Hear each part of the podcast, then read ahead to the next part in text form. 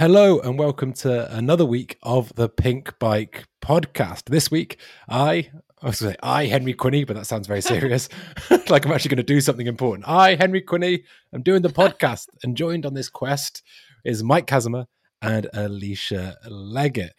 Alicia, it's a big week. We've got Shockweek, which Mike is going to explain in a bit, but do you want to take us through the news? Yeah. A lot of it doesn't have all that much to do with the chocks, but some of it does. For recent events, the racers have been sort of between racing blocks, but the freeriders are throwing down, and we're at Swatch 9s, formerly known as Audi 9s. And as usual, we saw some really, really impressive riding. Always so cool to see those riders throwing down. But yeah, back to sort of the tech side of things, because I think we've been seeing a lot of that recently. Kazimer, I learned about an interesting new fork design that you wrote an article about this week that is going to have even more space for air than the forks we see right now. Can you explain that to me?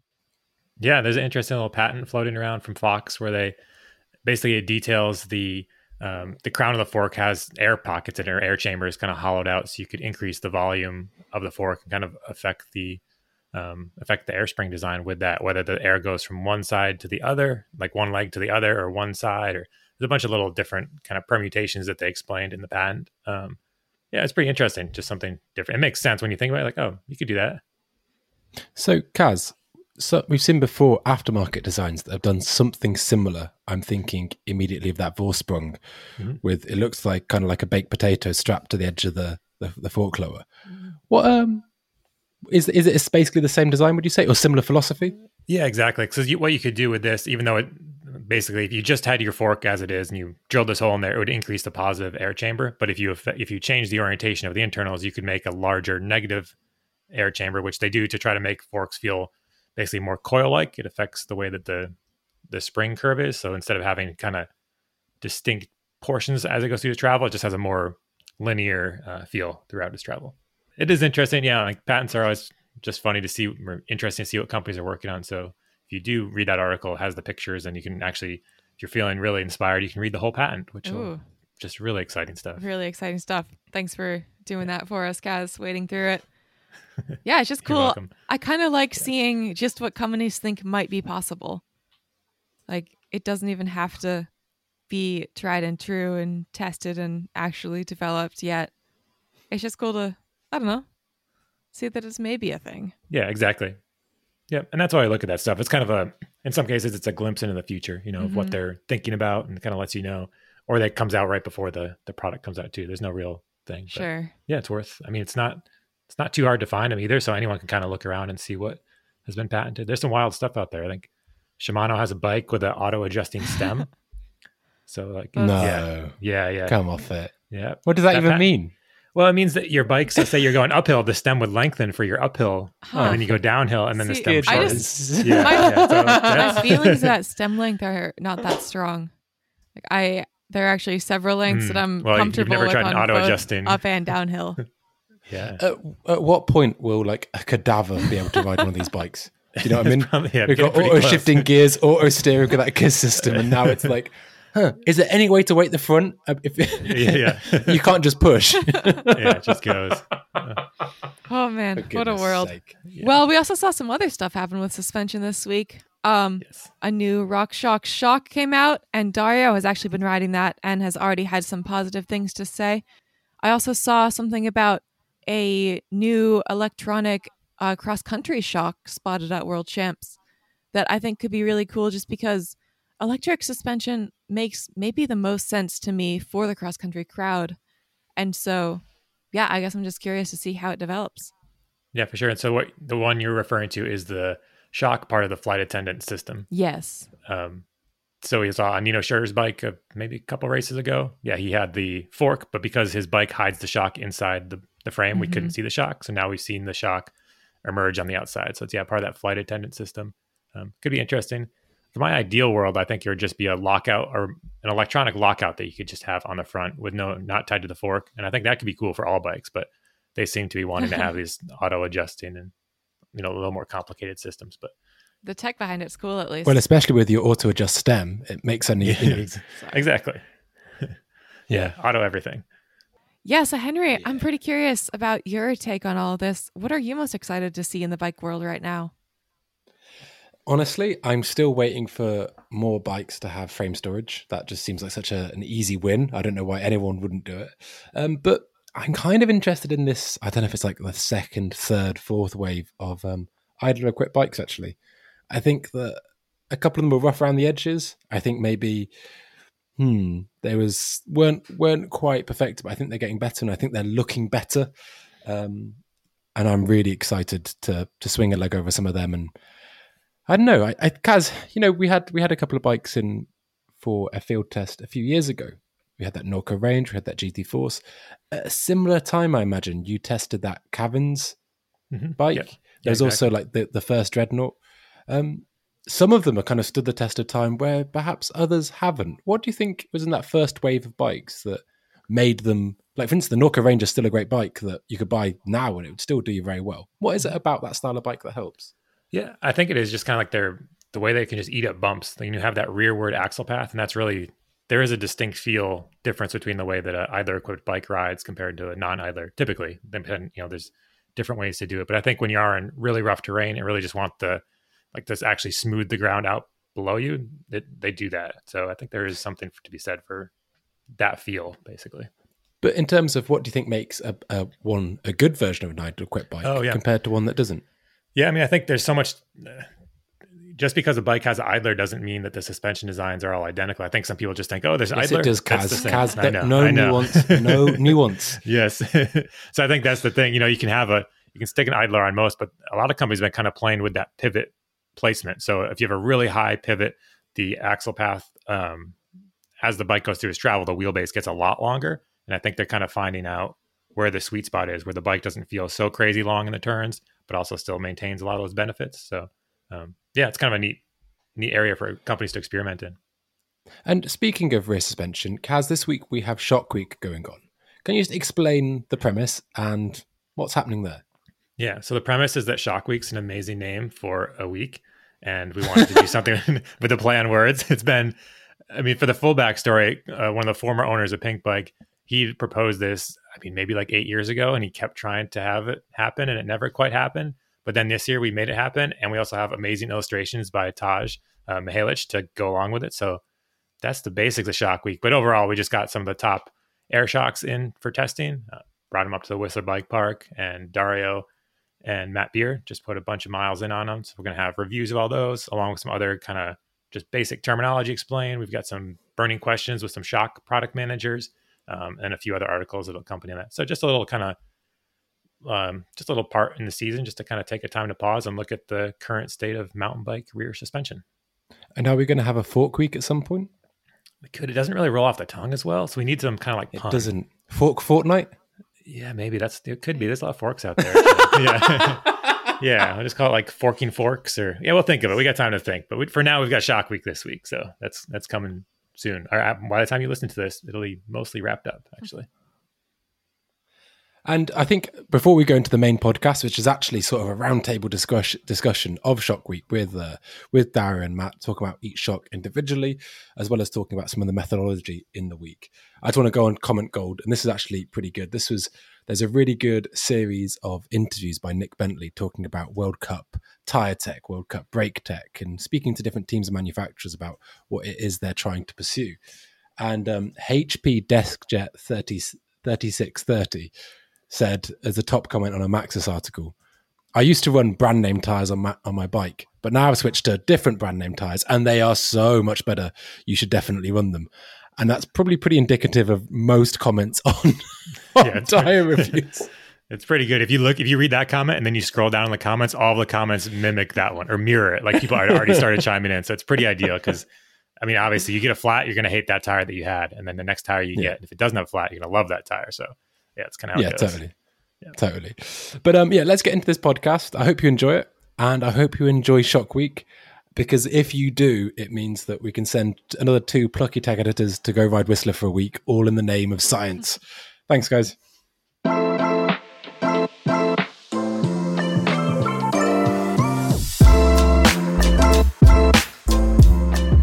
Joining me, as saved in my phone, is Dario DiGuilio and Matty Beer, the two Pink Bike tech editors tasked with conducting Shockweek. How did you test? Was there a particular bike used on Dario? Was there a particular trail, or what were the sort of controls that we were going for? Yeah, we did all of the shock testing on the Santa Cruz Nomad. We had two identical Nomads built up that Matt and I were riding. Everything was the same except for the shocks on them. And then we did have like identical pairs of some shocks to try.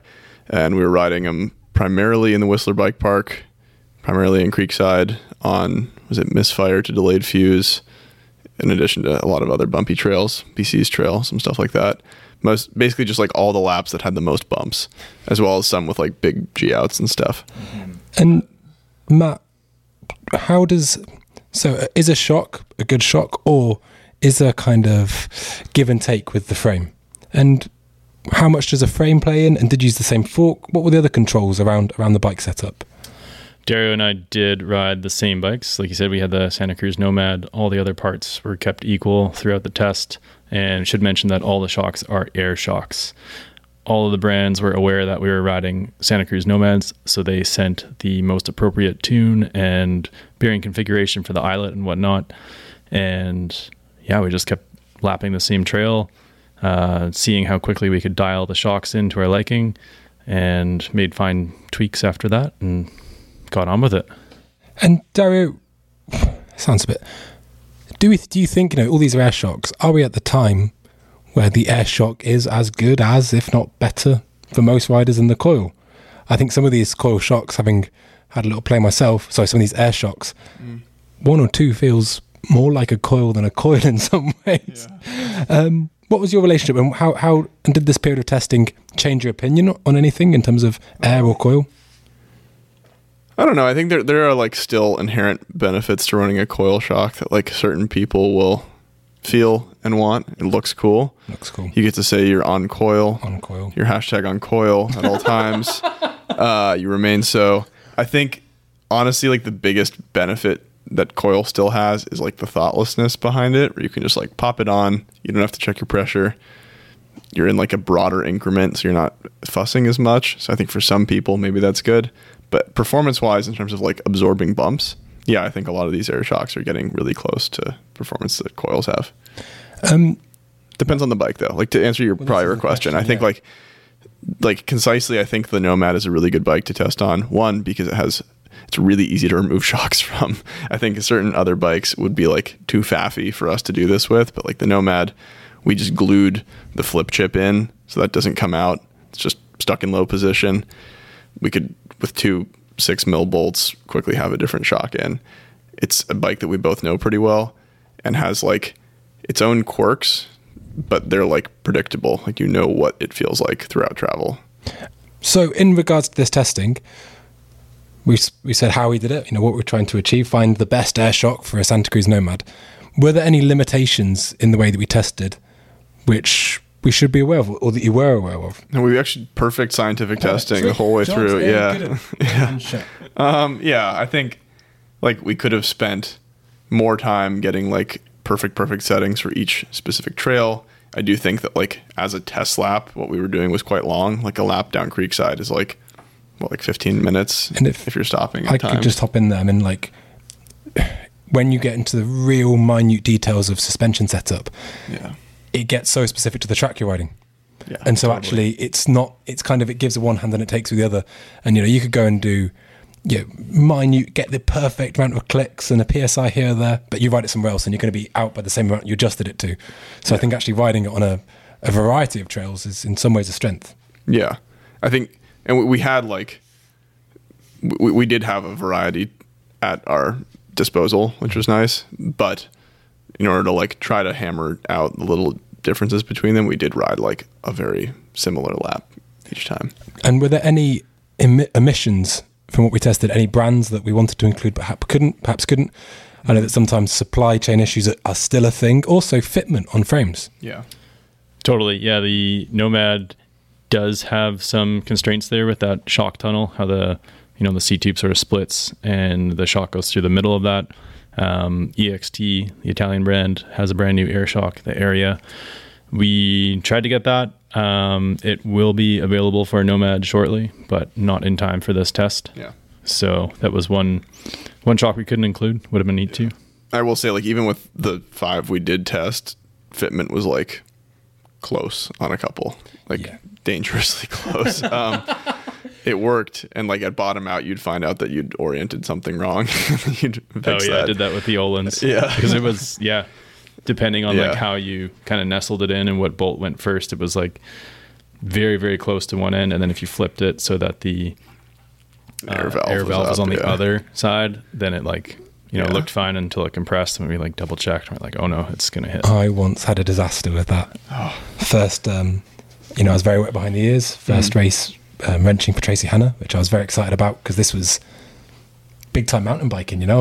Flew over to Australia for nationals, all very excited. Only from New Zealand, so it wasn't that far, but still, it was very exciting as an international flight. And she'd taken, it's actually one of these X2 shocks, and she'd taken it to the bike shop, and they'd put the, for those of you that aren't, so lucky as to be watching this on video, you could basically have the Schrader valve at two different orientations, and they put it in the other one after rebuilding the shock. I'd never seen this bike as a prototype bike. I didn't even know it existed, but they put it the other way, and it just smoked the aircon on our first one, and she was just like, who's this mechanic, man? Like, fuck, he's an absolute lemon. And I was like, I'm so sorry, and it was very, very embarrassing, but hey, living, learning. So let's get into it. For those of you that aren't watching, we've got scales in front of us, and I've got the Fox Float X2 with its bushes, etc. So it's ready to slot straight into the bike, and it weighs 730 grams. Now, this shock has high-speed compression, low-speed compression, high-speed rebound, low-speed rebound, and a pedal assist lever, and it costs $699. So, first of all, I think the most important things is, do the adjustments on this shock work? Could you feel the clicks? Do you feel like you could get a good setup with this shock? Matt, do you want to start with you? Yeah, like I said, we kind of went off the baseline settings. A Nomad is a pretty straightforward leverage curve. And yeah, we were kind of, I found myself in the most of the middle range of the clickers.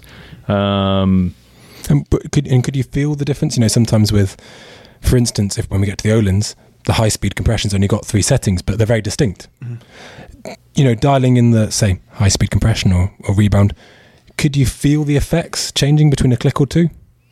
Or maybe 3? I mean, sometimes 1 click's hard, but two or 3 clicks is a good base, I think. 2, for me, is like the number on here. Yeah. Like 1, sometimes, like rebound 1, you can feel. Mm. But with compression, like a couple was where I would start to notice things. Yeah, I think I'm on the same page there. Yeah.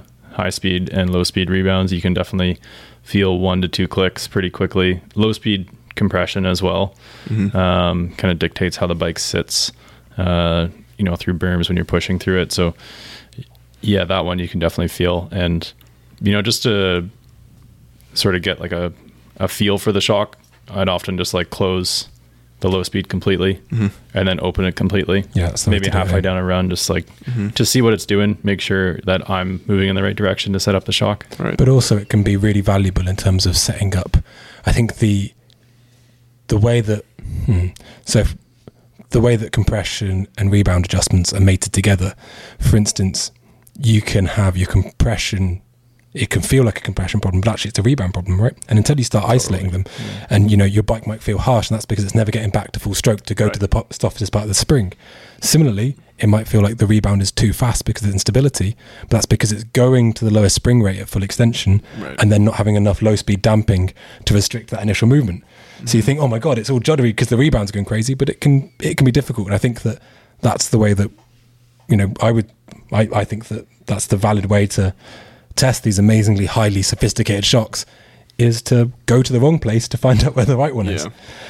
Dario, how did you feel the adjustments on this shock were, and also were they easily accessed?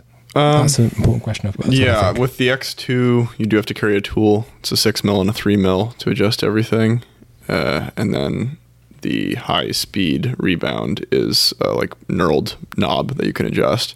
And could you access it easily? Because sometimes on frames they can be quite tricky to get to. The Nomad, You kind of have to lift up its skirt a little bit. It has like a flap over its shock tunnel. We're gonna get demonetized. And you have to like lift that up to get to it. Same deal on the Vivid. You have to lift it up to get in there, but it's easy enough. It's like I don't know. I wasn't fussing with high-speed rebound as much as I was other things, I think. Like, once you get it at a decent starting point, you're good for a bit.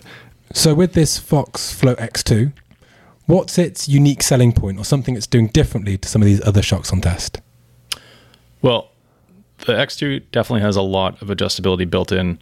Not only is it an air shock, which you can adjust very incrementally in terms of the spring rate, you can add the volume spacers, of course, but most importantly, it has two-way high and low rebound and high and low speed compression adjustments. And nothing else here has the high and low rebound. Every other shock that we have has a singular rebound adjuster. So yeah, you can independently change those two. And I think Fox's guidelines sort of steer you in the right direction for that. So if you do find that amount, those numbers of clickers overwhelming, then yes, lean towards those guidelines. And this shock is, like I said, it's packed with features, architecturally, in terms of adjustment.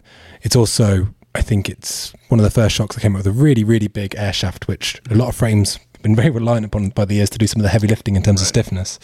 Do you think it achieves what it set out to do in terms of having this adjustable high performance shock? Yeah, I mean, you look at like the bikes on the market now and what racers are running, you know, obviously like there are two primary brands that dictate a lot of that. It's Fox and RockShox, but the X2 is like a benchmark shock. It's on downhill bikes, enduro bikes, some trail bikes even, and does perform really well.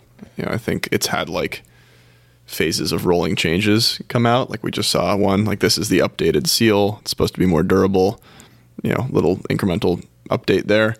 But architecturally, it's pretty close to how it was when they released it a while back. And does it have a particular feel that you'd be able to describe? You know, what does riding this shock feel like compared to... I mean, it's hard because we don't have one we're comparing it to. We're comparing it to so many. But does it do a good job in terms of tracking, all the things you'd expect from a high-end shock? Ride feel-wise, it's like it can be very fluttery. Obviously, like a lot of that comes down to the tune and your settings and the bike it's on. But like it has... What do you mean by fluttery? It can move lightly. Yep. Yeah, I would agree. And is that in the initial part of the stroke, or on repeated hits, can it track and still have that ease of breakaway, even if it's in the mid-stroke? I think both. Yeah, I think that, again, comes down to the amount of adjustability in there, in that you can balance that high and low-speed rebound. So you can have that really supple, fluttery, floating feeling. You know, it reacts really quickly on the small stuff, and then on the bigger hits you can control the ramp up with the volume spacers, but you're not going to get kicked.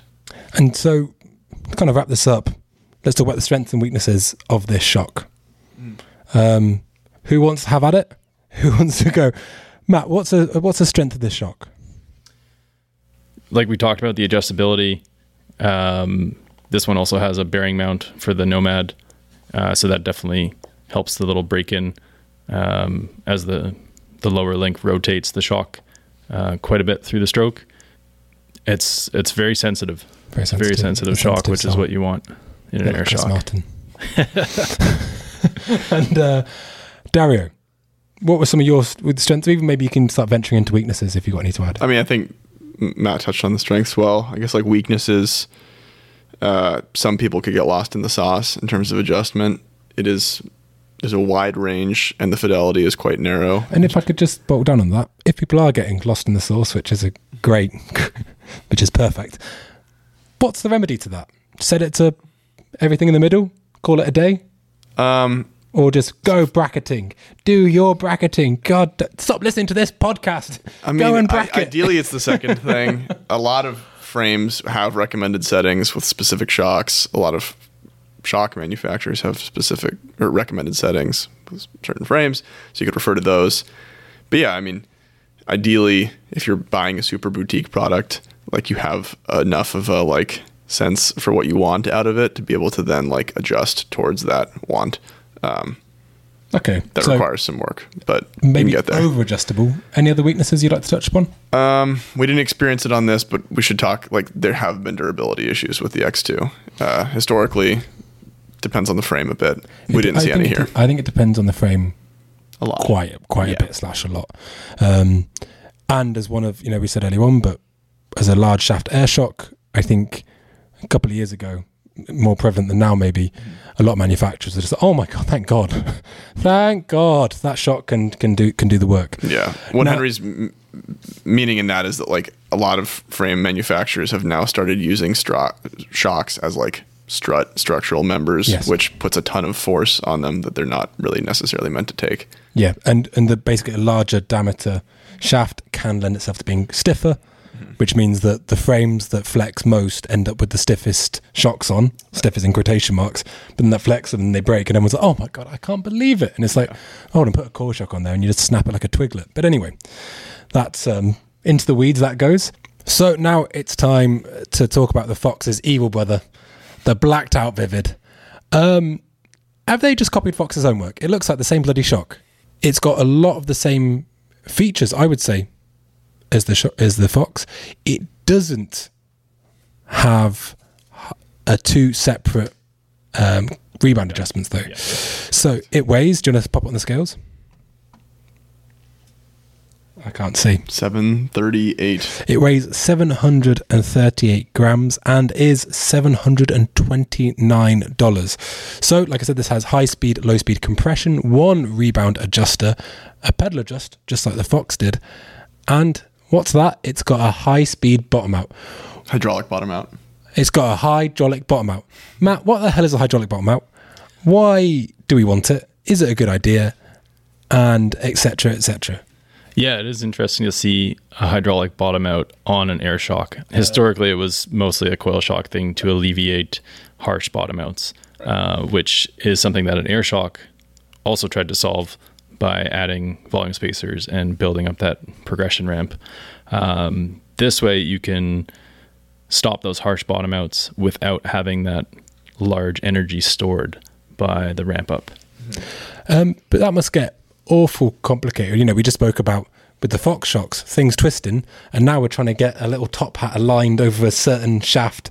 That sounds like a recipe for disaster, no? I luckily don't have to think about what goes on inside it. I just press it in multiple times, and sometimes it works. I'm sure it is. Like it's a big engineering thing to tackle, but luckily for them, it does work. I think it's worth noting that, like, we'll just call it HBO, so we don't have to keep saying hydraulic bottom out. HBO and volume spacers feel different. They don't treat bottoming out in the same way. Like, as Matt alluded to, like, a volume spacer kind of has more potential energy and you get like a bounce back a bit. Well, also especially when you have a progressive frame and then you have a progressive spring rate, it can be really challenging for rebounds just to claw that back suddenly. Right. It's such a variance that having, in this instance, just the one, unlike Mr. Fox, right, rebound, it can get quite confusing. Yeah. But as we know, a good shock is a product of hydraulic, right, and air spring and hydraulic damping, so it does make sense to rely on that for the most difficult bit. So for, like, where a token, in this case they call them tokens, feels like a bit springier, if you will, like it relies more on the rebound when you're hitting the end of the stroke, HBO can feel like a softer catch. This also does have softer catch. Is volume spacers reference? Sure. Nice. Well, they have a football North reference America in here already, so we might as well double down. I got one for you. Go on. So if you were to, like, jump onto a trampoline and you bounce back real quick, you got double bounce, that would kind of be like an overly progressive air spring on a air shock. Whereas if you, like, jumped into a pool and you kind of have that splashdown effect, that would be more like a hydraulic bottom out effect. Does this hydraulic bottom out mean that there are no harsh bottom outs? It could, depending on where you have it set. Did it? I mean, when you got it set up how you liked, really have a harsh bottom out. That's still not answering the question. When you had it set up how you liked, could you feel bottom out difference between this and the other shocks? The way that I set up the air spring, no, there were no harsh bottom outs, even with the hydraulic bottom out open. And we tried. So I mean, and this is something that OE partners of RockShox will be able to spec. They'll be able to spec hydraulic bottom out. Yes. Maybe it's always needed. Maybe it's not needed, because it does seem strange. Like we've gone down this path of loads of progressivity in terms of our linkages, getting that just cooked to a turn, and then we're adding something that maybe this would have been more useful a couple of years ago.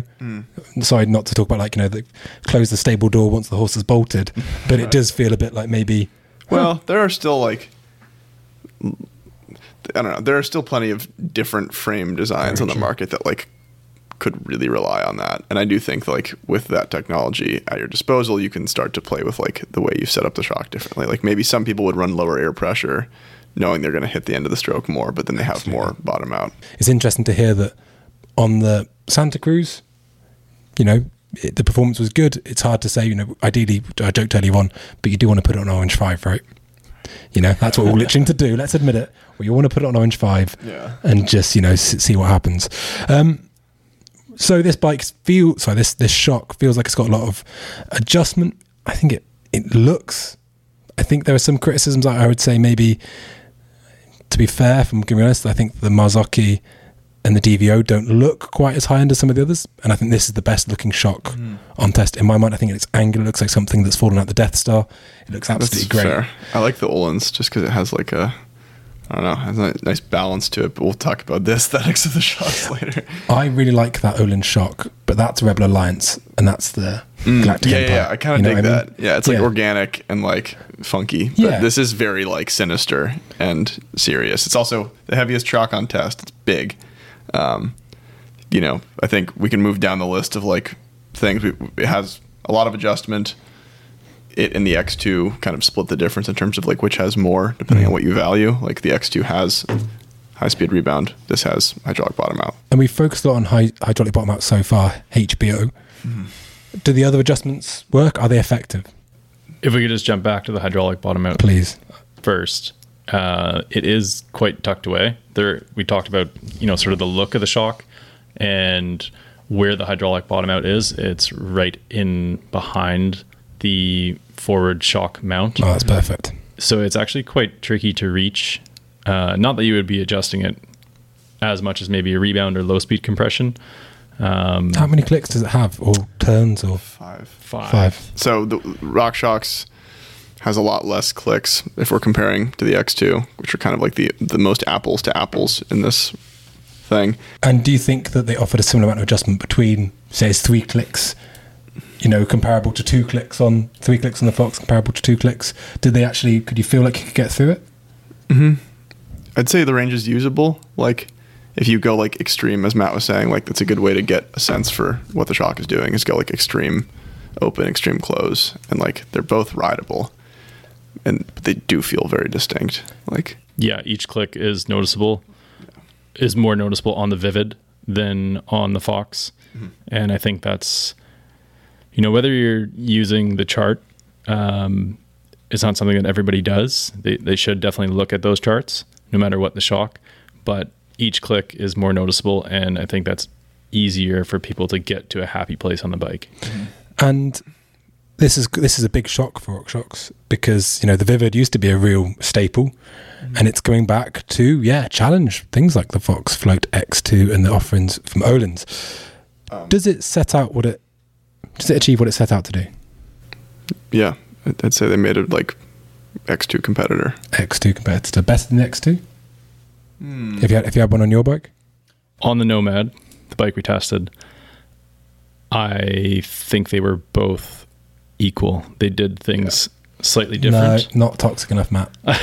Not, for God's sake. I will only ride you this. Guys have been hanging out with Kaz too much. He's always just that's really too considered. Matt and I were over and over again kind of coming back to the point that the X2 and the Vivid feel really similar. One convenience with the Vivid when it comes to adjustability is the fact that you can just pull the rebound knob off, and it's a hidden 3 mil that you can use to adjust HBO. Didn't even know and that. HSC. Oh my god! Yeah. So basically, I need to, even if I've got a Fox shock, as long as I ride with someone with one of these.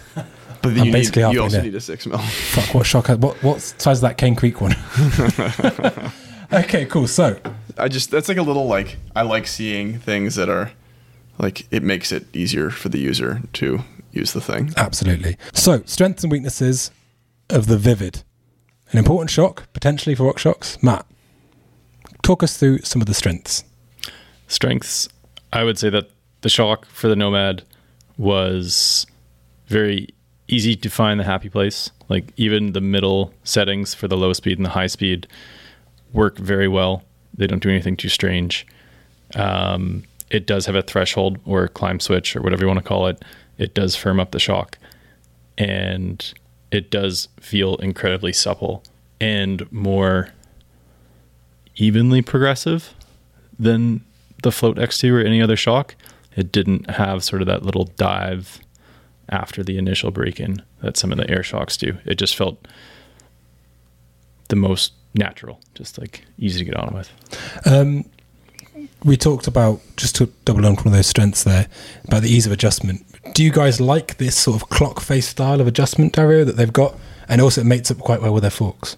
Yeah, I mean, it's not like fundamentally different from just counting your clicks to closed and then counting back, but it is easy to just like have a visual gauge. Yeah, it's absolutely nice.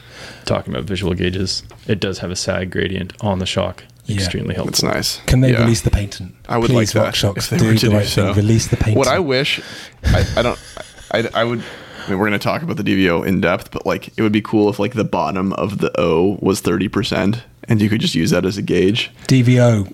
Food for thought. Control the patent. Yeah. Let's talk about weaknesses of this Vivid then. Mm-hmm. Like you said, it weighs quite a lot. It's the heaviest. It's the heaviest on test. It's going to be complicated to work on, similar to the X2, like relative to some of these others that are fairly simple. You need special tools. You need special tools for both. You're gonna have to buy those, for your shop will. Best to just bring these to someone who works on suspension, I think. I think the X2 is more sensitive, like by a hair. We'll see, like maybe like 20 hours in that feels different, but like I do think like back to back, it felt like the X2 was moving just like a little more, which like some people want them to move less. I don't know. But I think I felt that. It's really subtle. Like I had a hard time choosing a favorite between the X2 and the Vivid. Cool. So maybe in that way, it's like a con is it didn't like blow the X2 out of the water. So next we have the DVO Topaz. Now, this is a shock. There's one thing the internet love is a DVO. If you guys say anything bad about Manitou or DVO, your house is going to get TP'd, your car's going to get set on fire, they're going to kidnap your cat. It's so you're brave souls doing some really hard-hitting journalism here. People think hard journalism is done in a basement in North Korea. It's not. It's done here right now. Now, let's get this DVO. It weighs... How much does it weigh? It costs $550, so fair bit cheaper. And it weighs... 512 grams, so it's also a fair bit lighter. So the internet so far is being proved correct. This is by far the best shock. No, Matthew? Yes, of course. Everything by weight first. What feature does it have on this shock? Well, it doesn't have the bearing mount. That might set apart the weight considerably. Yes.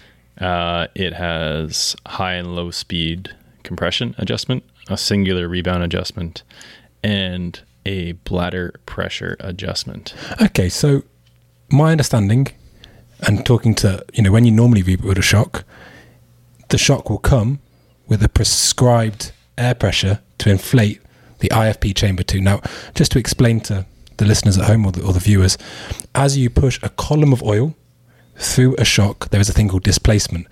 It's basically to need somewhere to take up the space momentarily as the damping occurs. Now, normally, some brands would suggest that actually changing the IFP pressure is not really a way to tune the shock, but it will affect the preload against that column of oil, and DVO feel differently, Matt. Can you explain why you'd go a higher pressure or why you go lower pressure in that IFP chamber? In the bladder pressure adjustment, they say that it correlates more so to the spring bladder rate. I keep saying IFP. IFP means internal floating piston, and I'm wildly out of tune with the internet and the times. I forget that people have bladders now, and that's very, very exciting. Matthew, take the reins. They just say that the higher the pressure in the air spring, the higher the pressure in the bladder. Which kind of makes sense. Like if you're a heavier rider that runs less sag, maybe you should have, there should be more, like I said, kind of preload against that column of oil. There's loads of things to talk about here in terms of how much the adjustments that we've discussed on the X2 and the Vivid work. Did you experiment at all with changing that pressure behind the bladder? Previously, I tested a DVO, not the Shock, and I did play with that. For this test, I stuck with the recommended pressures for the air spring pressure. And did it make a difference when you tried it previously? It did. It definitely did make it firmer in terms of the spring rate and just sort of the compression, and did firm up the Shock overall. It's kind of hard to imagine, hey, because when we often think about firmness and adjustment, we think about air pressure, and it could sort of mimic and blur the lines between the two. It's almost like a halfway house. Yeah. In some ways, it's kind of like a secondary... I know it's not, and internet DVO listeners, please don't get angry at me, but it is kind of like a secondary air spring. Yeah, or like almost like a secondary compression adjustment. In a way, it's like it like affects the way that it moves through the stroke in a way that like some compression adjustments do, like the sweeping just like closed out on the Marzocchi kind of. It just like generally feels firmer, and I did play with it a little bit, but then was like I need to just settle at a spot so I can then play with the compression stuff. And was it easy to consistently change? If we're talking about a handful of PSI, what sort of range were you in? I mean, so and like they have a narrow range for like, you can go between 140 and 180 PSI. So it's a relatively narrow window. And was that easy to consistently adjust? I know sometimes when you have very small amounts of air that are charged to very high pressures, even just changing it consistently can actually not be problematic, but it'd be less consistent, I think. I wouldn't say it's like an easy thing to adjust, just because like that is like, I mean, it's as easy as threading on a shock pump, but like getting it to be exactly the same PSI is maybe like a bit more difficult. An inexact science. Yeah. So we talked about the USP before, the unique selling point. Is that the USP of this Shock, would you say, or is there something else hiding away? I think that's one of the main talking points. Mm-hmm. Yeah. And that kind of goes back to the whole architecture of the Shock and using a bladder, and the selling feature of the bladder is that it is supposed to move from compression to rebound, or rebound to compression, whatever way the Shock is articulating. It's supposed to make that transition in direction change really smooth, as opposed to one that would have a seal like an IFP. And in terms of adjustment stereo, were these some things that you felt were effective? As you know, we talked about maybe the Fox has a very wide range. Mm-hmm. The adjustments on the Vivid were effective. How did this one shape up? I think effective, like noticeable. I'm gonna count clicks. I don't remember exactly. Yeah, I mean, we could talk about clicks and settings all day long, but I think the most notable change, or like the standout for these clicks that I noticed, was like they weren't incremental. Was like you could do a couple clicks and maybe felt something, but he closed it two more, and it was like, oh wow, that's like a huge difference. It like felt like a progressive change in things. That sounds more unhelpful. So with the compression. That sounds unhelpful to me. You want a click to be a click. You want your damping to be linear. Mm-hmm. Yeah. To me, and do you think that has any relation to the bladder system and the change of? I'm not going to. I don't know enough. Is that above our pay grade? I mean, those commenters are warming up their fingers, man. Right, they're like, I know specifically what the issue is. I mean, I think it, like anything, like you can learn that and then adjust for it. But the trouble with like something that's progressive in adjustment is that you might lose your spot, like your ideal in that ramp. So well, also, if the steps are getting bigger, what if you step between the step? Right, that's what I mean. The two ones are there. So was it easy for you to get the Shock to your liking? I guess is a good question to ask. Close. I never got it like bang on. Okay. But close. Like it felt good in a lot of scenarios, and I think like I wanted there to be more fidelity at a couple points. Or like I wanted my spot to not be like that next step, but when I went there it didn't feel right. Matt, so this Shock is cheaper, lighter, fucking green. Why wouldn't you get it compared to these more expensive, heavier, maybe more complicated Shocks of the Vivid and the Fox? Yeah, all fair questions. What did it feel like? What were its drawbacks, if any at all? Dario and I both noticed that it had a little bit of top out. So when it returned to like full travel and the bike was unweighted, it did have like a little kind of clunk to it. But when the bike was on the ground, it was very seamless as a transition back and forth. So it felt extremely smooth when it was on the ground. So do you think this shock, you know, set up what it achieved to do then? Does it offer a genuine, a cheaper, viable option compared to the Fox or RockShox? Yes or no? Tough question. It is considerably cheaper. It does have decent adjustments with the low speed, high speed, but they do come at a less consistent change. So that could be tricky to set up. And then the top out is not favorable. It is extremely smooth. And what were the, you know, we spoke about how smooth off the top the X2 was. What was the Topaz like? Was it able to flutter to keep up, or was it maybe even a bit more stiction than the Vivid? Or maybe not stiction. I wouldn't say this, the Vivid is like defined by stiction at all. I think like X2 and Vivid were like the smoothest feeling. Oh, they're very in terms of like breaking in, like X2 for whatever architecture reasons, and then like Vivid, they're advertising that like touchdown top 10%. Okay. And so did you notice any harsher bottom outs without that?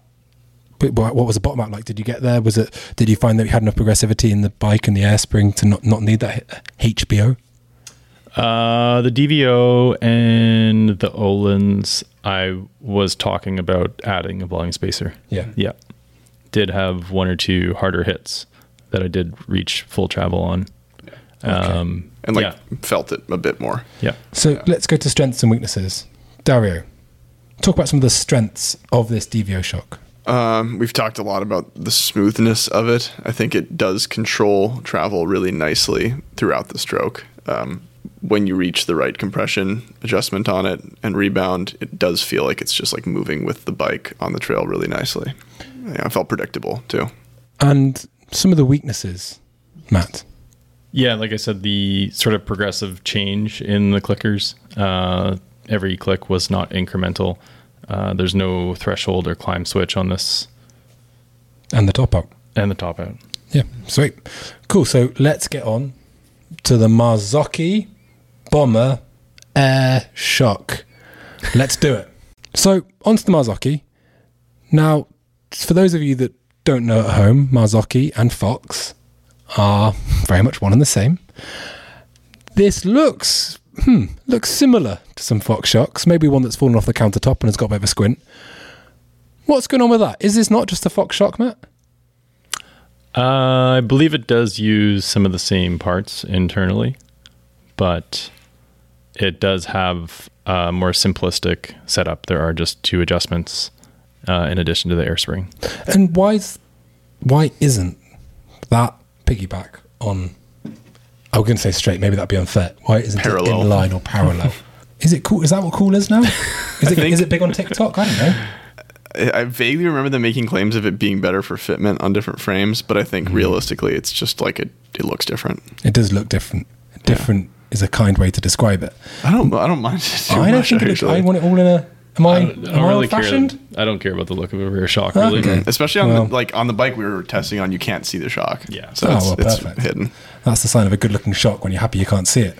We won't get into the mold. Yeah. This is the bike for it. So what features does this shock have? Let's weigh it first.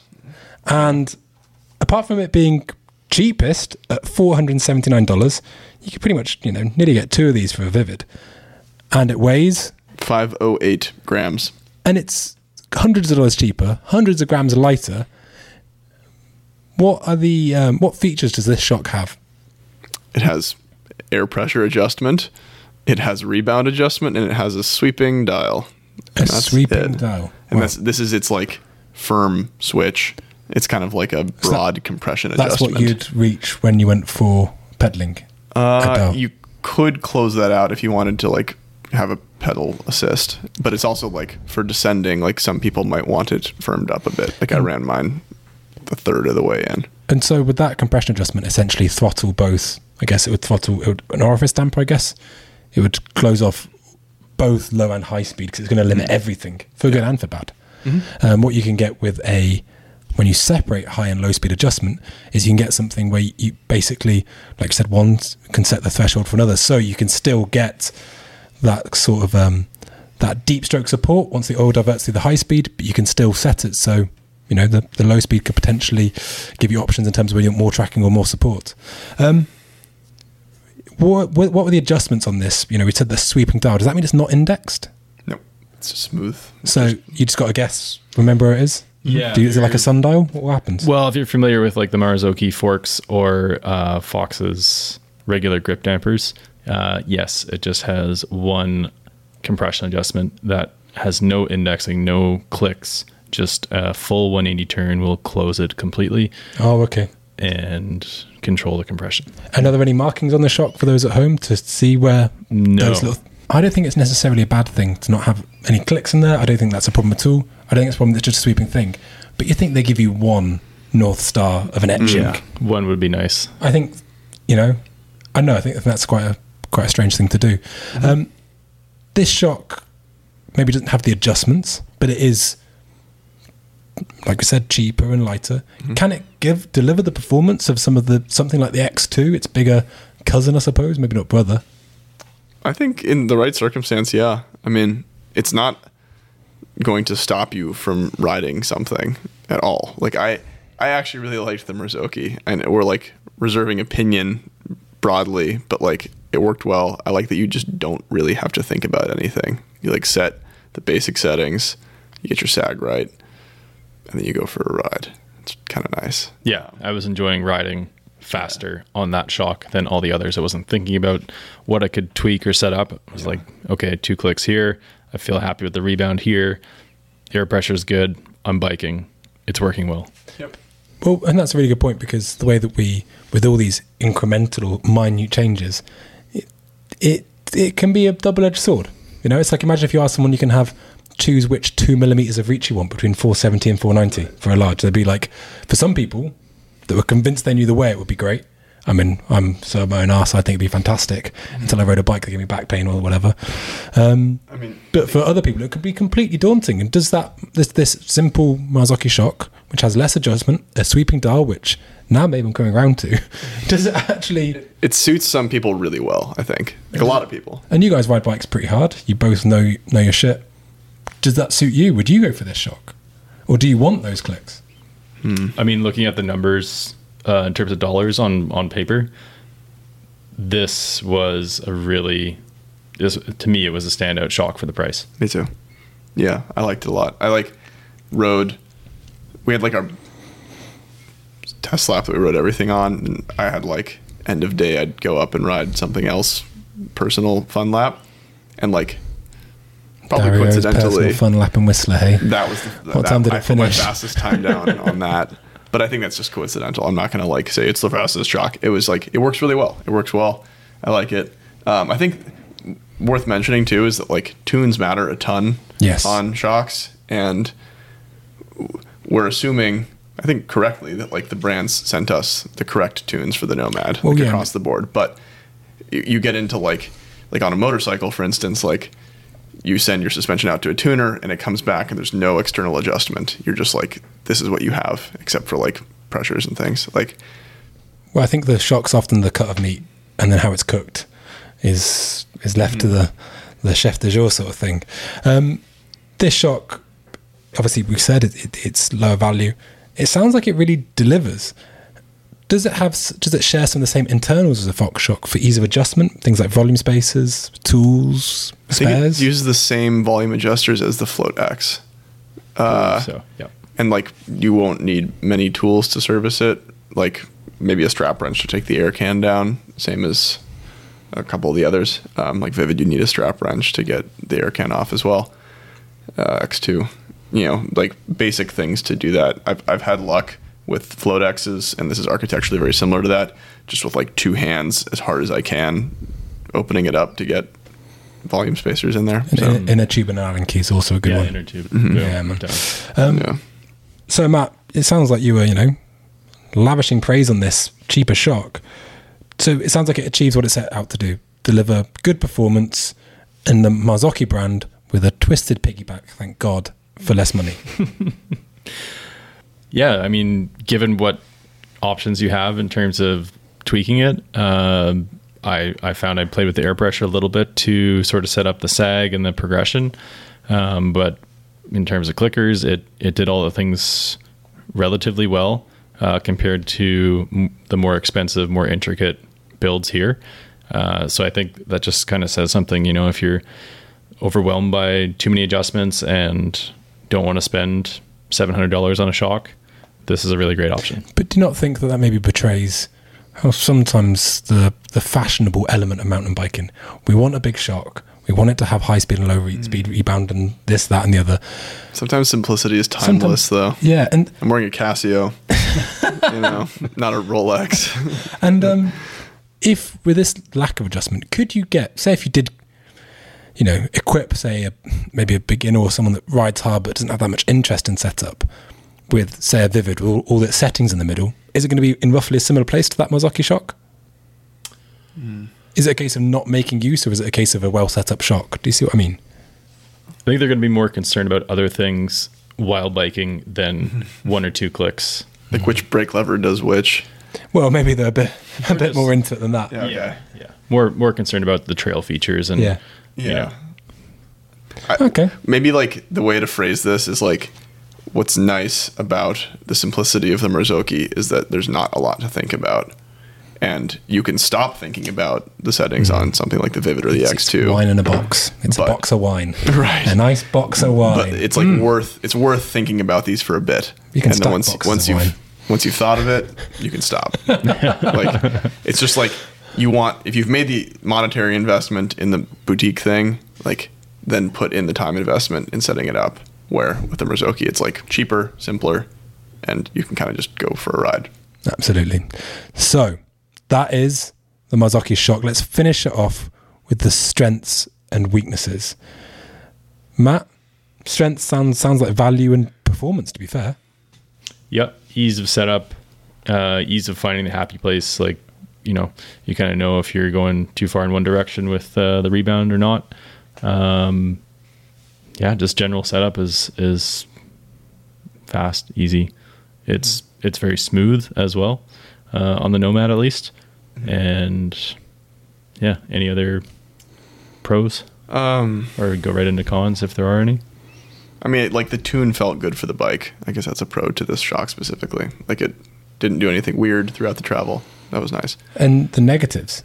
It's really simple. So if you're someone who wants to adjust like high speed rebound or like the unique compressions, you want, you know, different air pressure adjustments like the DVO offers, you don't have anything. You have one sweeping dial and you have rebound. I don't think that's, it's just a simpler thing. You know, it's not like a flaw. It's just less. I would say like having indexing on that sweeping compression would be nice. Or at least, because dude, I can get a screwdriver right now and put a mark there. Right. I mean, I if it were my shock, I'd probably just put some like paint or whiteout or scratch, like where I like the compression, because say you are on like a fire road climb, you'll probably just close this out on certain bikes, and then you have to then find the place that you liked back in the middle. Because for me, it wasn't fully open. It was like that. I would like match the curvature of the of the trilobe thing to the curvature of the shock, so in one orientation. Something like the grip damper on the Fox. You know, you have one. Yeah, you point. Have like a clear line. So that's like just user convenience that's lacking. But otherwise, it is a really simple thing. So now it is time for the Ohlins. Ohlins? Correct. Ohlins. Ohlins TTX. Matthew, would you be a dear and pass the Ohlins? So this shock weighs 519 grams and costs $780. Whoa. Holy shit. It's the most expensive shock on test. It is the most expensive shock on test. They're a premium brand. They're known for being unapologetically premium, but you could get pretty much not far off one and a half, I suppose, Marzocchi shocks. And that comes with a TikTok approved twisted piggyback. Mm-hmm. It comes with its own dance. That is it. Hey. So, what features does this shock have? It's got tool-free compression, high-speed compression adjustment. It has tooled rebound and low-speed adjustment. This has plenty of adjustment. It looks a very different shape to any of the others on test. Mm-hmm. Are these adjustments effective, Matt? 100%. 100% effective. Holy shit! They are quite noticeable. This is good. This is where we're really getting somewhere. Henry really likes this shock. Luckily, well, I just heard. I think we've been, going for some like 70s and 80s in terms of commitments. I mean, it's 100%. It's, like they all feel very within a realm of similar. So, Matt, speak to me. What's 100% about it? These adjustments. Is it feeling between clicks? Is it that the range is really good? How are they effective? There is overall, I would say there's less range or less adjustment than the two bigger shocks we talked about a lot, the Vivid and the Float X2.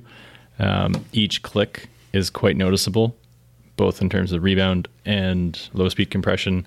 The high speed only has 3 clicks, and each one of those is like night and day difference. Like each of those 3 positions is a very distinct ride feel. So I've spent a bit of time on a couple of these shocks.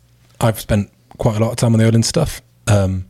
I like that high speed compression adjustment for the very simple reason that I like to ride it in 2.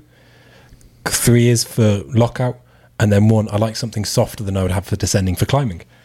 It makes no sense to me. It's like, what? So you're going to be climbing? Oh, you guess you don't want any grip then? What? No. I want it softer, but also I want to have, I like that it can go both ways. What mode are you typically descending in this in? I mean, this is the 1, 2, 3. It is kind of strange that the high speed compression controls the threshold. Yeah. But normally it's the low speed. It is. Right. Well, it is and it isn't. I mean, I think that high speed compression adjustment is always a very effective way to adjust it. It's just architecturally whether you can preload or like limit as the counterexample, the X2, when you close the threshold, it's closing the low speed compression. Yeah, but it's closing the low speed compression, which means then it's diverting straight for the preloaded high speed shims. So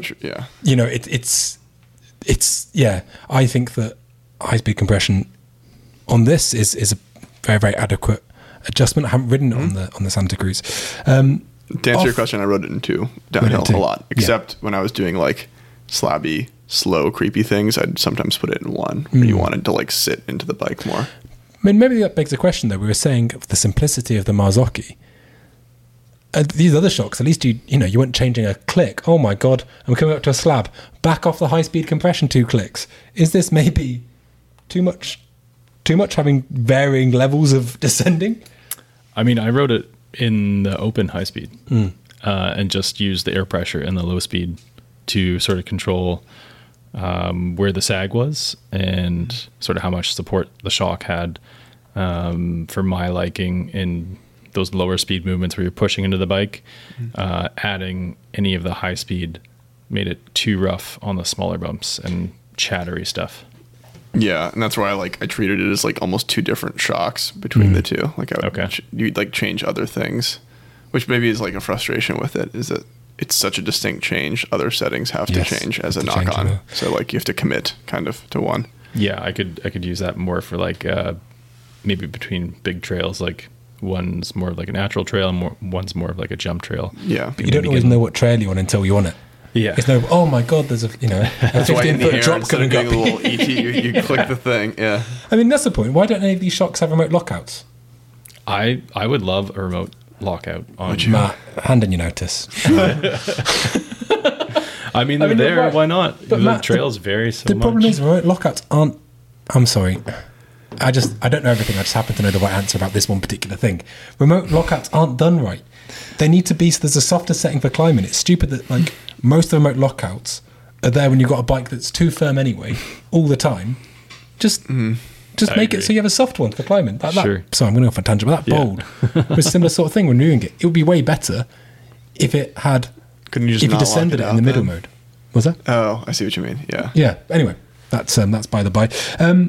Ohlins tend to have a philosophy, maybe slightly different from some of the others, in my experience anyway, where they run slightly lower spring rate and slightly higher damping. Was this something that was present riding that Nomad? And if so, how did that play into the rebound tune? I found sometimes their rebound tunes can be quite slow.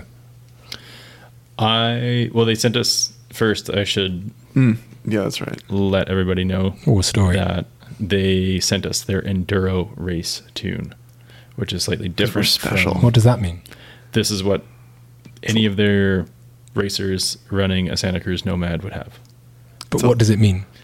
It's a lighter tune. I mean, it's like, what does the Iago have for his pasta? It's a lighter tune. It's a lighter tune. Yeah. That's what they told us. Interesting. So why, but if the enduro riders who ride really hard are having a lighter tune than from stock, that's a bit backwards, surely. Maybe it's like the same thought process, or it's a language barrier issue, but I think it's the same thought process as like people running faster rebound at the higher end of like racing. Like, it doesn't mean you're a better rider if you run faster rebound, but like you can hold on to a bike better, you can hold on to that. I'm not entirely sure. Okay. But like we do have, it is a different tune. All of these are, they're like tuned for the Nomad. For the bike, yes. And it worked well with it. I ran like a normal amount of rebound where, in past experiences with the TTX, I've run like a bit to get it to feel like I'm used to other shocks feeling. I would run it faster than I'd expect to. And so apart from this being yellow, what's its USP? I'd say like distinct. It's the most distinct adjustment. Like whether that's something you're looking for or not, I don't know. But like it is cool because it's different that you have like 1, 2, 3. It's like distinct, clear, but complicated, or distinct, but because we bagged on the Fox and the RockShox, maybe people losing their North Star a bit. Was it easy to get lost in this shock? I'd say it like takes the thing I like about the Vivid in that like you have less but noticeable adjustments and ratchets that up even more, where there's like even less and even more noticeable. Yeah. And it does without some of the, for instance, I feel like there were kind of two things going on here. There's the 3 premium shocks, which are definitely more expensive, all $700-ish and up. Mm-hmm. Or there are the Bomber and the Topaz, which come in at $550 and south. Of these 3 shocks, if we look at the features on them, the Fox has got high and low speed compression and rebound. Mm-hmm. The RockShox does without the 2 different rebounds, but it's got the hydraulic bottom out, not high speed bottom out. Mm. The Ohlins it's only got 3 external adjustments. Right. Is it a lesser shock for it, Matt? I don't think it's a lesser No, I'm going to change my answer. I do think it is. You do think it's a lesser shock? I think it is as well. Yeah, if I had to pick one of these 3 more expensive shocks, I would go with the Vivid, and then the Float X2, and then the Ohlins. And what are they doing that this Ohlins can't do? Is it an adjustment thing? I found it was the firmest. Mm-hmm. And you don't ride fast enough, man. That's You ever tried dropping your heels? Jesus. I lower the pressures. I raise the pressures. I play with the lowest speed rebound quite a bit. For me, it didn't. The spring rate didn't fit quite right with the Nomad. No, fair enough. Yeah. Dario, do you think, same question, does it do enough to justify having less features, which in this game of fashion might matter to some people?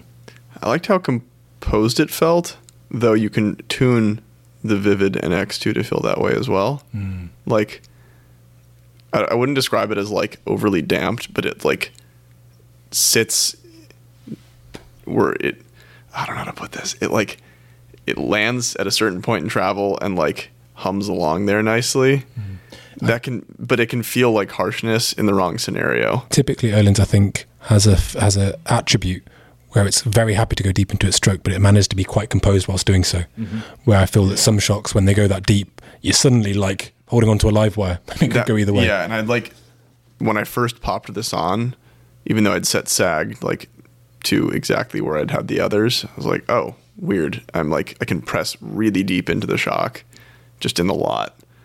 But it doesn't feel like, I don't know, it's pitching the bike, like certainly because the architecture of the bike is moving. But yeah, like on a compression and handling the forces way, it does deal with that pretty well. But I'd agree with Matt that I'd probably go with the like these 2 other big dogs before this. Yeah, it's interesting. I find that the Ohlins stuff is not, I'm not sure it's for people who aren't really intent on cracking on. That'd be my inference. Mm-hmm. I think that it's very good. Like, it's not easy to ride. It's not.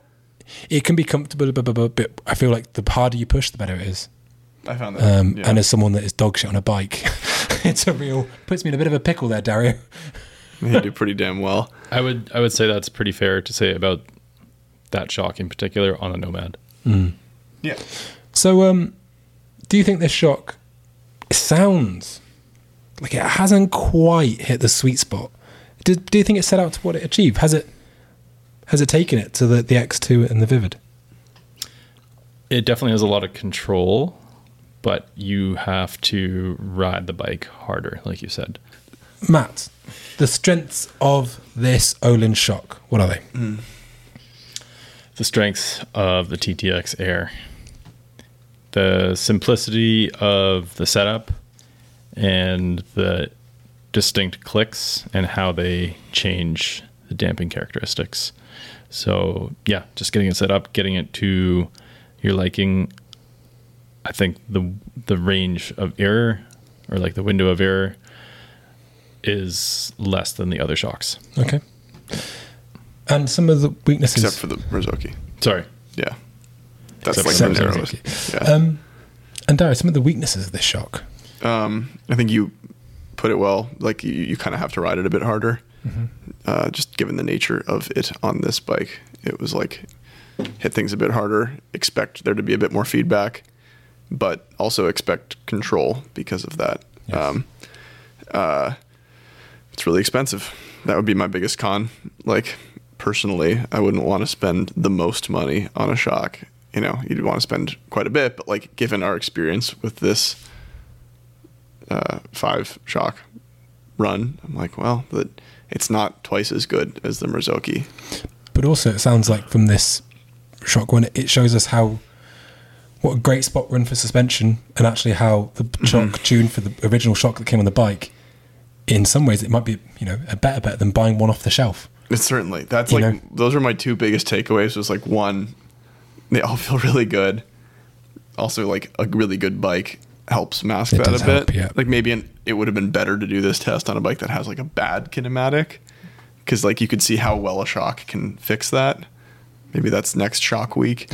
Maybe you should keep an idea. We do value bike field tests next year, and we keep some of the value bikes and try them on that. Yeah, it'd be interesting to see if you like how much of a band-aid that can be. And then my other takeaway is like, yeah, shock tune matters. We had the opportunity with the Vivid to do 2 different tunes and try them.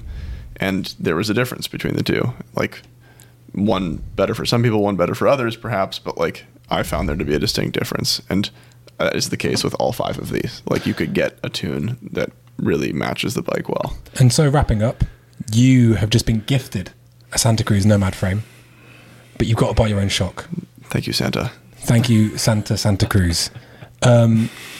What shock are you buying with your own money to fit to that enduro bike, Dario? I'm going to buy the Marzocchi because it's the least money, and it worked really well.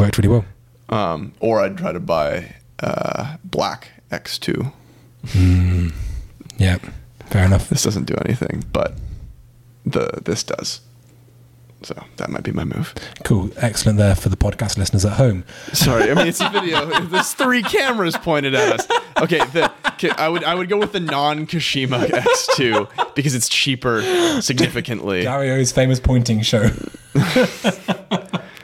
Pardon me for being mistaken by the cameras. Matt, what would you choose? I mean, I have an expensive bike. We're talking about a difference of $300-ish, $250. I would spend the extra money and go for the Vivid because of the adjustments, particularly the hydraulic bottom out and how you can pair that with the ramp up. Cool. Well, there we have it. So it sounds like the Marzocchi is a real good value proposition. The Vivid is a very good shock, and RockShox are very much back in the game when it comes to sort of downhill aggressive air shocks, where they've been away for a little while. But it sounds, to be fair, like everyone's really well catered to, especially DVO riders who deserve nothing but the best. Thank you very much for listening and watching, and please tune into the Pink Bike homepage for all the full length write-ups, because there you're going to get more coherent information than you probably got here. Thanks, guys. We'll catch you next time.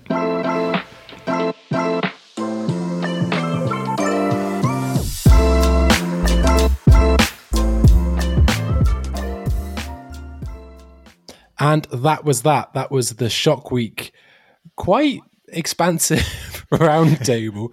There are only so many times you can say, bloody hell, this shock's good, apparently, but we did it euphemistically for literally about an hour. Guys, something I want to talk to you that isn't about high-tech questions. And Alicia, you know, I'd love to get your opinion as well, coming from different parts of the country, which is important. On that new Hope bike, which Seb Stott just reviewed, and it's very exciting and it looks good and it's got crammed full of tech, it hasn't got much in the way of mud clearance. In fact, it's pretty bloody close. And I don't know if that has any impact as well in terms of what happens when the bottom suffers. Sorry, when the bike suffers a harsh bottom out. I was nearly ending up in difficult waters there. Alicia, different places you've lived, different places you've ridden. Mm-hmm. Mud clearance. Surely this is something that we just take as a given now. Is this something you've ever had an experience with? Any bike doing it bad? And is there any excuse for a bike not to have adequate mud clearance in 2023? Honestly, I think that most people don't need very much mud clearance at all. I think it really depends on where you ride and what conditions you ride in. But many of us never ride in the mud. And many of us live in places where the mud doesn't really stick to the bike. And so... yeah, I don't know. I think it's just a pretty specific category of person who does experience mud on their bike and needs that to not be a problem. Well, if we know one thing in the bike industry, it's that the British people and English people are obviously thoroughly underrepresented. It's not like, you know, we basically, for such a small country with no real mountains, pretty much dictate large swathes of it. But I'm gonna stand up for the very vocal majority. Mud clearance is an issue. Ride in the UK in winter, and if you run the aggressive tyres to get the sticky mud, you know, to get through the sticky mud, it will then absolutely cook your frame. And this Hope bike is a British bike, Kaz. Yeah. I mean, you live in Bellingham. You have a great time. Do you not? Yeah, you no, I'm with you on this one, because mud clearance, I mean, the other part of mud clearance is tyre clearance. So you need to have room for bigger tyres if you want. And this Hope looks like there's not a ton of clearance. And we've run into this in the past. I remember... one of the older, I think an older Transition Smuggler, it could only fit a 2.3 inch rear tire. It's since been fixed, but that was years ago. But I remember that being an issue. You know, you could, if you run a 2.3, you couldn't run anything bigger, and in the mud, it would just get kind of clogged up. So yeah, I think you need just tire clearance in general, even if it's not for the mud, it's to make sure that the tire doesn't rub the frame if you're cornering super hard. You know, Matt Beer can make like any tire rub almost any frame, but someone that's bigger can put a lot of flex in that rear wheel. And I think that, yeah, you just need some clearance. It's not too simple, but yeah. And does the way that we measure tyres lend itself to this sort of problem? Because we talk about width, but they become, as they often go wider, they often become taller as well. Yeah, probably. I think that, I mean, I'm sure there are numbers out there that companies can reference, but yeah, you need to kind of look at the whole tyre, not just the size of the tyre, because that front of the tyre can hit the front of the chainstay yoke. And yeah, if that's where the mud is getting pulled through. So yeah, tyre clearance and mud clearance, I'm a fan of it. And more is typically better to a point, I guess. Yeah, I think especially we see that with, you know, a lot of cross-country bikes can have a 2.4 now. Mm-hmm. I just think it's, I don't know, I think the bike looks absolutely gorgeous. It sounds like they've done a great job. You know, there seems like there are lots and lots to praise the bike for, but I don't know. Yeah. It just feels weird just because it's a British bike as well. Yeah, exactly. You know? It's a British bike, like made in Britain. So I think that you would think there'd be more mud clearance, but who knows? Hey. So Alicia, we're going into Music Corner now. I understand you've got something of a playlist for us. Sure. I, once again, didn't plan out my Music Corner recommendation very well, but I guess about 4 years ago, I just made a big playlist of like a bunch of songs I liked at the time and have kind of just kept returning to it over and over again and still find myself listening to it all the time. So I figured I'd recommend that one. It's on Spotify called Songs AL, which is my initials. Songs AL Likes Today. And that today is no longer today. It's actually several years ago, but, you know, didn't really update. So cool, though, to have like a little time capsule of a time and place. Exactly. That's actually... So a couple times in the first like couple of years, I added a few new favorite songs and then kind of realized, like, I want it to be a time capsule going back to, you know, 2018 or whatever.